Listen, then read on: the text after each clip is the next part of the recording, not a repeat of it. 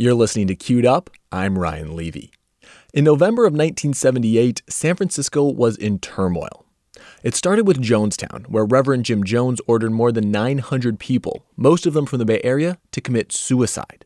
And then, less than two weeks later, Dianne Feinstein, then the president of the city's Board of Supervisors, made this announcement. Both Mayor Moscone and Supervisor Harvey Milk have been shot and killed. The suspect is Supervisor Dan White. Mayor George Moscone and Supervisor Harvey Milk, one of the country's first openly gay elected officials, had been gunned down by former Supervisor Dan White. Now a U.S. Senator, Feinstein vividly recalls finding Milk's body. Because I tried to get uh, a pulse in his wrist and put my finger in a bullet hole and um, it was clear he was dead, and that changed the world. KQED Scott Schaefer looks back on that deadly day in 1978 and how it changed the city forever. George Moscone had been elected mayor three years earlier. It was a tough election, a narrow victory over a very conservative opponent who represented old San Francisco. On election night, Moscone celebrated with his supporters. Victory tonight it is the beginning of our campaign, the beginning of a very long road forward, the beginning of efforts to make San Francisco, as it once was, the absolute greatest city in the world. Back then, the San Francisco we know today was just beginning to emerge. In a city government that had been dominated by wealthy white people, mostly men, many with ties to the business community, Moscone represented change. Art Agnos, who became mayor more than a decade later, says Moscone, who was also white, essentially gave the keys to the city to people who had previously been locked out for the first time, neighborhood activists in large proportions were put on commissions by Mayor Moscone, and that signaled a kind of new engagement by neighborhoods that we hadn't seen in San Francisco before. Among those who came to San Francisco at that time to celebrate their freedom was Cleve Jones. Just the ability to walk down the street holding hands with one's partner was something that was really impossible almost everywhere else in the world. Thousands of gay men and lesbians were flocking to the city, where homegrown singers like Sylvester created the soundtrack with songs like You Make Me Feel.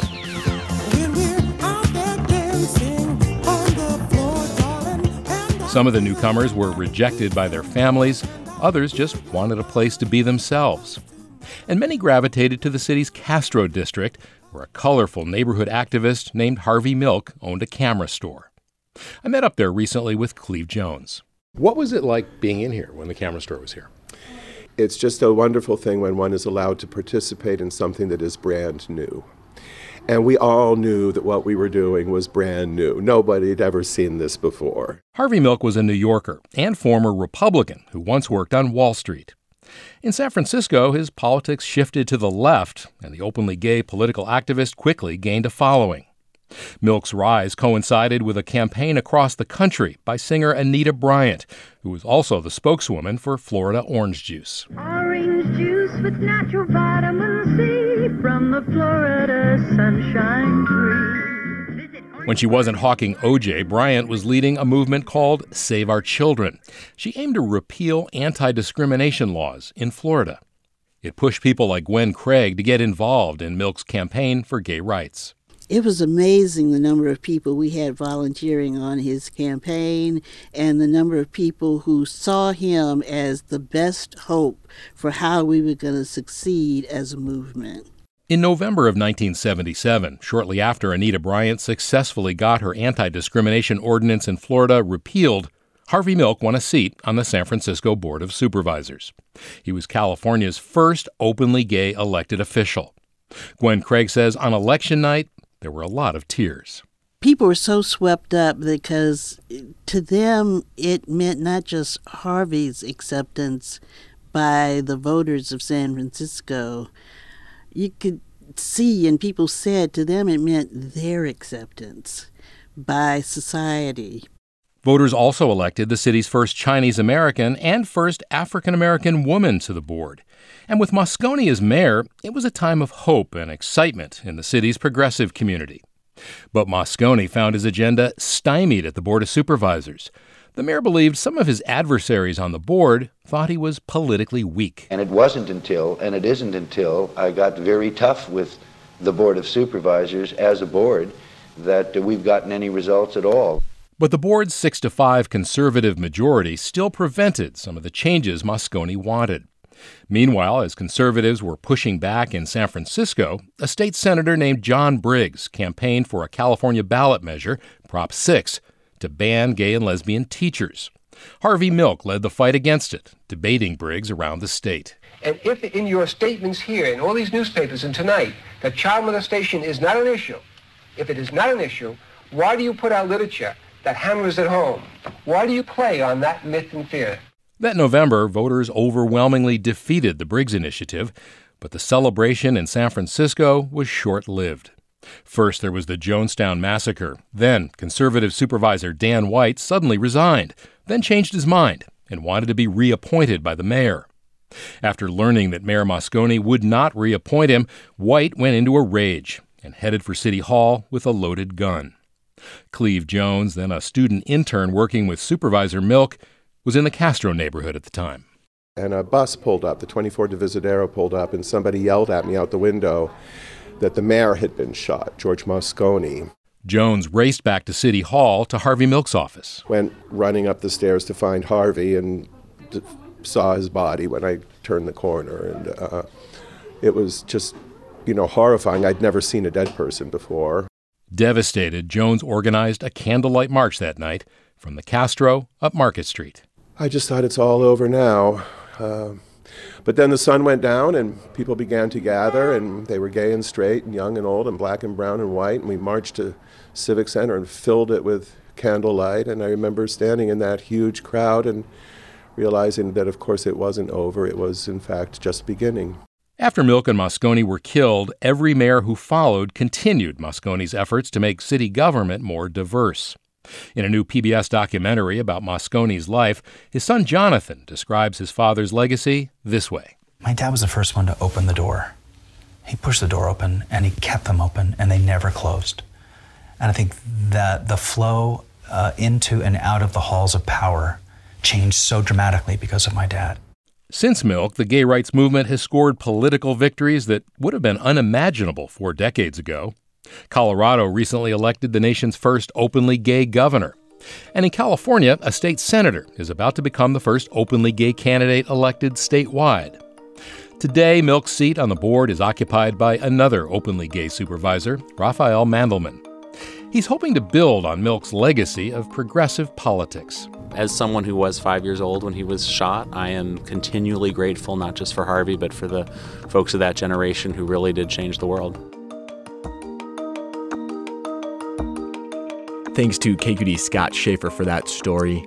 You know, I first learned about Harvey Milk from the 2008 film about him starring Sean Penn. Brothers and sisters, you must come out! Come out to your parents! Come out to your friends! And as we looked back on these assassinations, I started to wonder how other young people, especially young queer people, view them. Do they know about them? Are they important in their lives?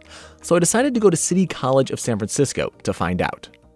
All right, everyone! Brianna Bahar Hansen welcomes their students to Introduction to LGBT Studies and introduces them to today's topic. Carving up the life and journey of one of the greatest visionaries in the LGBTQ community. And they're surprised when they find out that some in the class, like second year student Matthew Foley, know nothing about the gay San Francisco icon. I, I haven't even heard of him before today, which I feel kind of bad about. And most of the students who have heard of him have just seen the Sean Penn movie and really don't know much else. At least one student, third year Miranda LaBounty, is a little more familiar with Milk's legacy. I grew up kind of with Harvey Milk mentioned in the same sentence as Martin Luther King. But even she's pretty hazy on the specifics. And the fact it was so recent, I always assumed Milk was like 50, 60 years ago, and that it was only 40 years ago he was assassinated. Jesus. Like our parents, our parents were Uh, alive and walking around during that time. Hearing the details of Milk and Moscone's assassinations for the first time, the students are especially disturbed by the fact that former San Francisco supervisor Dan White only served five years in prison for the killings. If Harvey Milk somehow killed Dan White and Moscone, he would be life in prison. But because it was a white cis straight man doing it, if it were a black guy or a trans or trans person or, or even just a woman, yeah, like that person would be or still in jail to this day. That last voice belongs to Michaela Kendrick, and she's touching on something that a lot of students brought up during the discussion race and gender identity privilege, not just for Dan White, but for Harvey Milk, too. This idea of intersectionality, the way that a person's sexuality combines with their race and gender and socioeconomic status and other identities, is something that young queer people talk about a lot, and it impacts how they view someone like Milk. I do connect with him in some sense because he is a hero, and I will never sit there and say that he's not a hero because he literally died for us. But at the same time, he comes from a different background, and I don't think he like encapsulated everybody. LaShawn Purcell says he can connect with Milk because both of them are cisgender males. But for Purcell, who's black, that's where the similarities end. You know what I mean? There's a lot of other trans women of color that couldn't necessarily do what Harvey Milk did because of who he is. But even while they look critically at how Milk's privileges allowed him to do what he did, students like Michael Thomas still recognize the kind of impact Milk had. If it wasn't for him, this class wouldn't have been able to even be in college. That's a fact. After class, I asked Professor Brianna Bahar Hansen why they thought the students, some of whom had never heard of Milk before, still seemed to feel a connection with him. Many people are living that experience where they're marginalized, they're vulnerable, they're they're not welcome within their spaces. Even here in San Francisco, there's been just some very heart-wrenching stories of not being accepted by families and really the issues that Harvey Milk talking about in the 70s still so apply to their lives today. And because those issues of oppression are still present for these young people, Harvey Milk and his legacy still matter to them, even if they only just learned about him.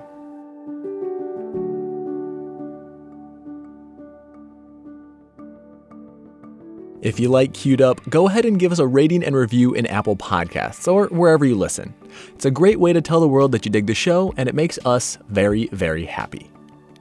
I'm Ryan Levi. Have a good week.